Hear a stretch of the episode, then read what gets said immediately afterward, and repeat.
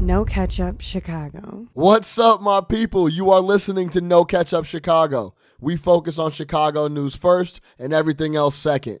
Weekly, the No Ketchup Chicago gang talks Chicago sports, culture, and avoids cornballs by any means necessary. It's done for Chicago and by Chicago. Listen up. Welcome back to the Pale Hose Report. This is your host, Pat Voigt. Thank you for listening. Uh, we are going to take a journey through the week that was in White Sox baseball. We're going to start off with an explanation of Pale Hose. I've gotten a lot of questions. Uh, I know this isn't super clear to a lot of people, but I'm going to explain it to y'all, and it'll make sense after today. Then we're going to go through the week that was, the trials and tribulations, the continued struggles of some of the White Sox and and some of the uh, younger White Sox affiliate players to stay healthy. There were a couple injuries just tonight, the night of the home run derby, that I want to update you guys on and let you know about, and that are uh, that are really pissing me off. And um, I just want to go through the week because they say baseball is like life, and that is very true because there are a lot of ups and downs in baseball, and there's a lot of ups and downs in life. So I think it's just another microcosm. Um, whereas the, the old baseball writers like to say of uh, baseball imitating life or life imitating baseball. It's hard to say which is which. Um, but certainly this week in White Sox baseball exemplified that. Then we're going to do a couple of fun segments, uh, talk about the White Sox in relation to the World Cup uh, that just finished up on Sunday. And, uh, and then I want to get into Where Are They Now? A segment that tracks former White Sox players um, and gives you a little info on what they're doing nowadays, whatever I can dig up in my little researches. So uh, let's get into it. No Ketchup Chicago. So let's get into a quick explanation for pale hose. Um, a lot of people are mishearing this and misinterpreting. Uh, I've gotten pale horse. Um, I've gotten people saying, "Oh, pale hose." Okay, I got you. And it's no, it's not prostitutes who have very light skin. It is, it is pale as in as in the color white. You know, lacking in color, therefore white. Uh, and hose as in hosiery, like a sock. So pale hose. It is a classic nickname for the White Sox. Um, a good way to tell a longtime White Sox fan from a non-White Sox fan is to introduce the phrase pale hose to them and see what they say. And I guess make sure you're enunciating it. Evidently, I was not if people were hearing horse. Um, so part of that's on me. Excuse me. Um, but let's, you know, we'll just be more clear on that in the future. Um, and then let's just talk about this All Star break and this All Star week. The All Star break is is not so fun for me. I really don't like the All Star game. Um, even when Chris Sale was pitching for the Sox and he would have put up big numbers in the in the All Star game, it wasn't that great to watch. It really means nothing. They tried to make it mean something by having the winner of the All Star game, whichever league won the All Star game, whether that be the NL or the AL, they would get home field advantage in the World Series.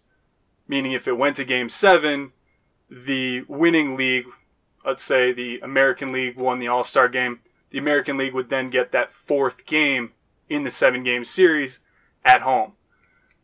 So that was really stupid. So they went away from that. And I do think it's a better format now, but it just doesn't appeal to me. It's just not a ton of fun. And, um, you know, I'm really glad there's, I can watch my White Sox affiliates during the All Star break.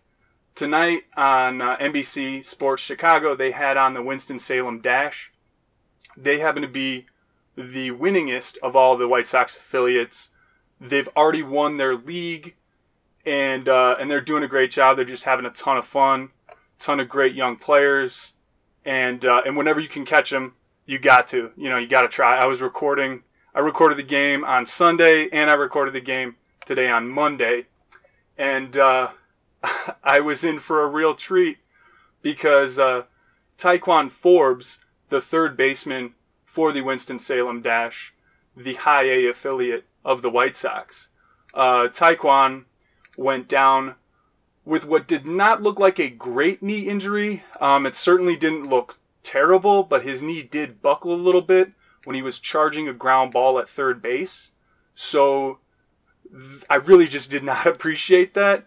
That here I sit down, I'm like, oh, this is going to be a ton of fun. We can watch the Winston-Salem Dash. I can't wait. Oh, wow. Look at North Carolina. Let's go. And all of a sudden, Ti'Quan goes down. Ti'Quan Forbes, by the way, is the guy the White Sox got for Miguel Gonzalez in a trade with the Rangers uh, last year in 2017.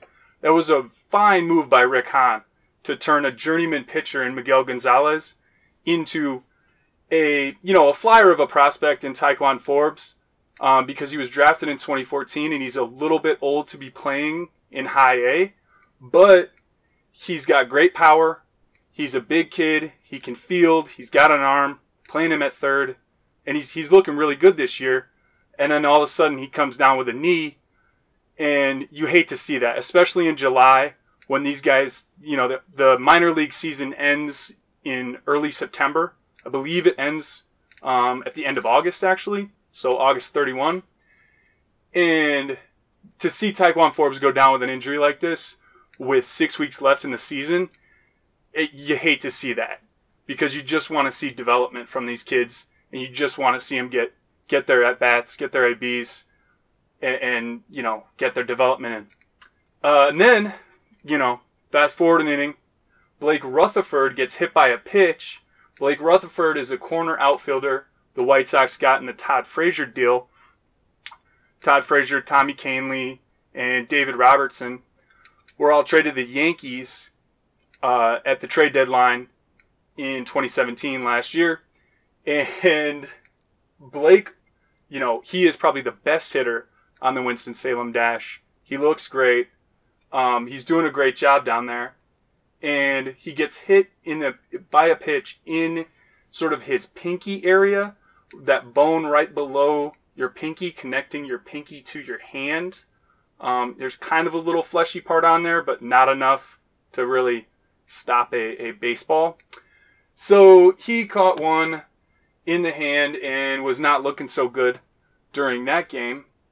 And uh, that sucks to see. It really sucks to see these guys going down with injuries. Uh, they've got the Charlotte Knights playing on Thursday night at 6 uh, Central Time here in Chicago. And that ought to be a lot of fun to watch. Um, so I'm looking forward to that. I just hope they don't have any more fucking injuries because uh, I don't want to see that. I can't handle that. That's that's not good. All right, so let's go. Uh, let's go into the week that was for the White Sox. This week full of ups and downs, and uh, as you can see, there were some downs even during the fucking home run derby. There's not even a White Sox competing in the home run derby, and all of a sudden it's it's a down day for the organization. But hey, they're gonna get it together, and uh, we're gonna soldier on. All right, let's take a quick look at this homestand. Uh, it started off Tuesday night against the St. Louis Cardinals. The Cardinals came to town. Uh, quite a few fans came to uh, Guaranteed Rate Field to see this. A lot of Cardinals fans came up, and I think a lot of interested White Sox fans came out. Um, the stadium had about 25,000 each night. Uh, that is a lot for the White Sox. Um, I know some people might laugh at that, but hey, fuck you. So on Tuesday night, uh, Bruce Rondon, um, he had a horrible meltdown. This is nothing new. Um, this is this is kind of a classic White Sox reliever meltdown, um, if I've ever seen one. He came in and just could not locate any of his pitches. He he had a uh, what was scored as a passed ball uh, to the catcher Omar Narvaez um, was it was a passed ball, but Narvaez was calling for the ball low and outside to the hitter, uh, to I believe a right-handed hitter, and Rondon had no fucking control of his pitches, so he threw it up and into the batter, and Rondon throws. I think the guy tops out at 102 miles an hour. So most everything that he's throwing up there is coming at 95 plus, um, if not triple digits. And Narvaez just missed the pitch. He could not catch it. um, and it was scored as a passed ball. Nary two batters later, um, Rondon, determined to get his wild pitch in, threw a wild pitch. Um, so he ended up loading the bases um, off of those and allowing several runners to score. And that was followed by a Dexter Fowler grand slam off of Hector Santiago right after they took Rondon out. After Rondon loaded the bases and let several runs score by just not throwing the ball to the catcher. So, needless to say, Rondon was optioned to AAA, um, and he was he was outrighted, as they say, and he uh, I believe he refused his AAA assignment. So now he is an unrestricted free agent. He is out on the market for any team to pick up. I kind of doubt people will pick him up. Don Cooper, the White Sox pitching coach, is real good at fixing fixing guys who who have arm talent, like Bruce Rondon, um, but just cannot seem to get it together enough to, you know, uh, enough to do anything in the in the majors because he just he can't locate. The guy can throw it a million miles an hour, but you know couldn't hit the broadside of a barn. Um, so it was crazy to see Dexter Fowler do something. Um, it sucked that it came off the White Sox, but uh, you know, good good on you, Dexter. Keep sticking it to the Cubs there with the uh, with the Cardinals. Um, so I, watching this on Tuesday night, I was just like, "Holy shit, this is terrible!" And, and on top of that, on Tuesday we got the news that um, Micker Adolfo the DH um, in Birmingham with the Barons, the Double A affiliate of the White Sox. Uh, so Micker uh, had Tommy John surgery and will not be back until next spring. Um, he'll probably be back, I believe, next May or June off of this Tommy John's. Um, he was there was a thought for a second that he could go without the surgery um, because he fucked up his shoulder he fucked up his arm, um, I believe, right after spring training, and there was a thought that he could could avoid the surgery, and that's why they had him DHing. Could not play the field because he simply could not throw the ball. Um, so that sucked on Tuesday night to find out all that bad news and just see the horribleness of this White Sox bullpen live and in action. Um, it got me thinking of potential replacements at the AAA level. Um, Ian Clark, Thyago Vieira come to mind. Those are a couple of uh, relief pitchers down in AAA, down in Charlotte. And uh, and when they when they outrighted uh, Bruce Rondon, they ended up bringing up uh, Jeanmar Gomez. I believe Jeanmar is how his first name is pronounced. Um, at least that's how they pronounce it on the White Sox broadcast. Um, he was called up from AAA he looks good. He's pitched 1.1 innings thus far in the majors. Um, but he's a big guy. He's 6'3", 215. Uh, we don't have a sample size on him yet. Um, he did pitch for the Phillies last year, I believe, uh, and he was closing for the Charlotte Knights. He looks good. Seems like a good pitcher. I, I visualize him because he is 30 years of age uh, at this point.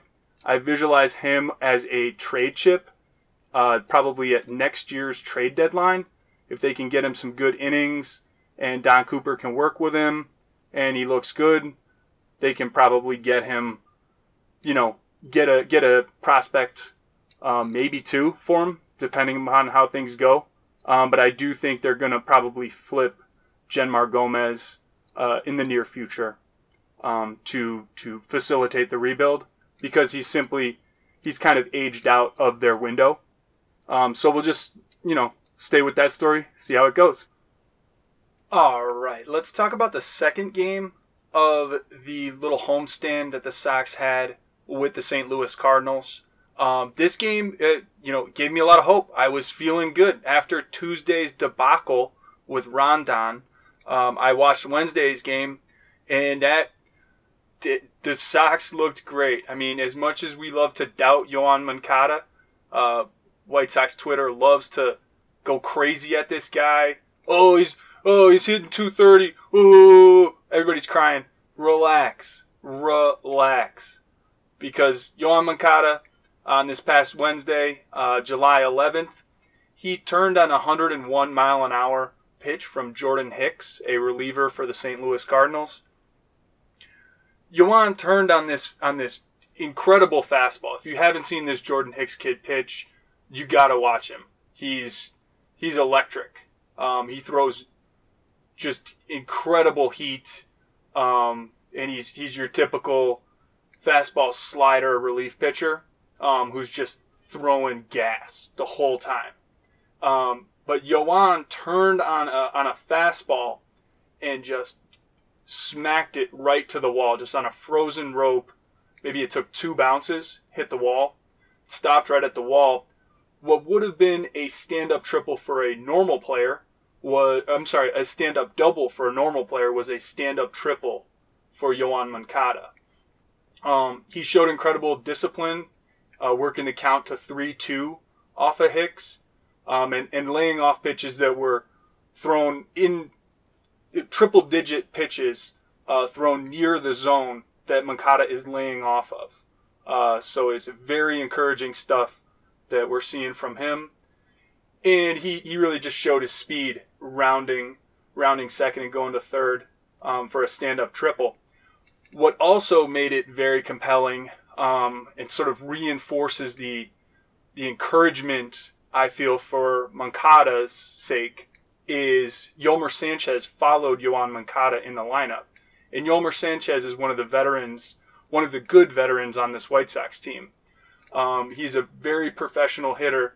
And versus Hicks um, on this past Wednesday, he just looked confused and, and did not look good at all.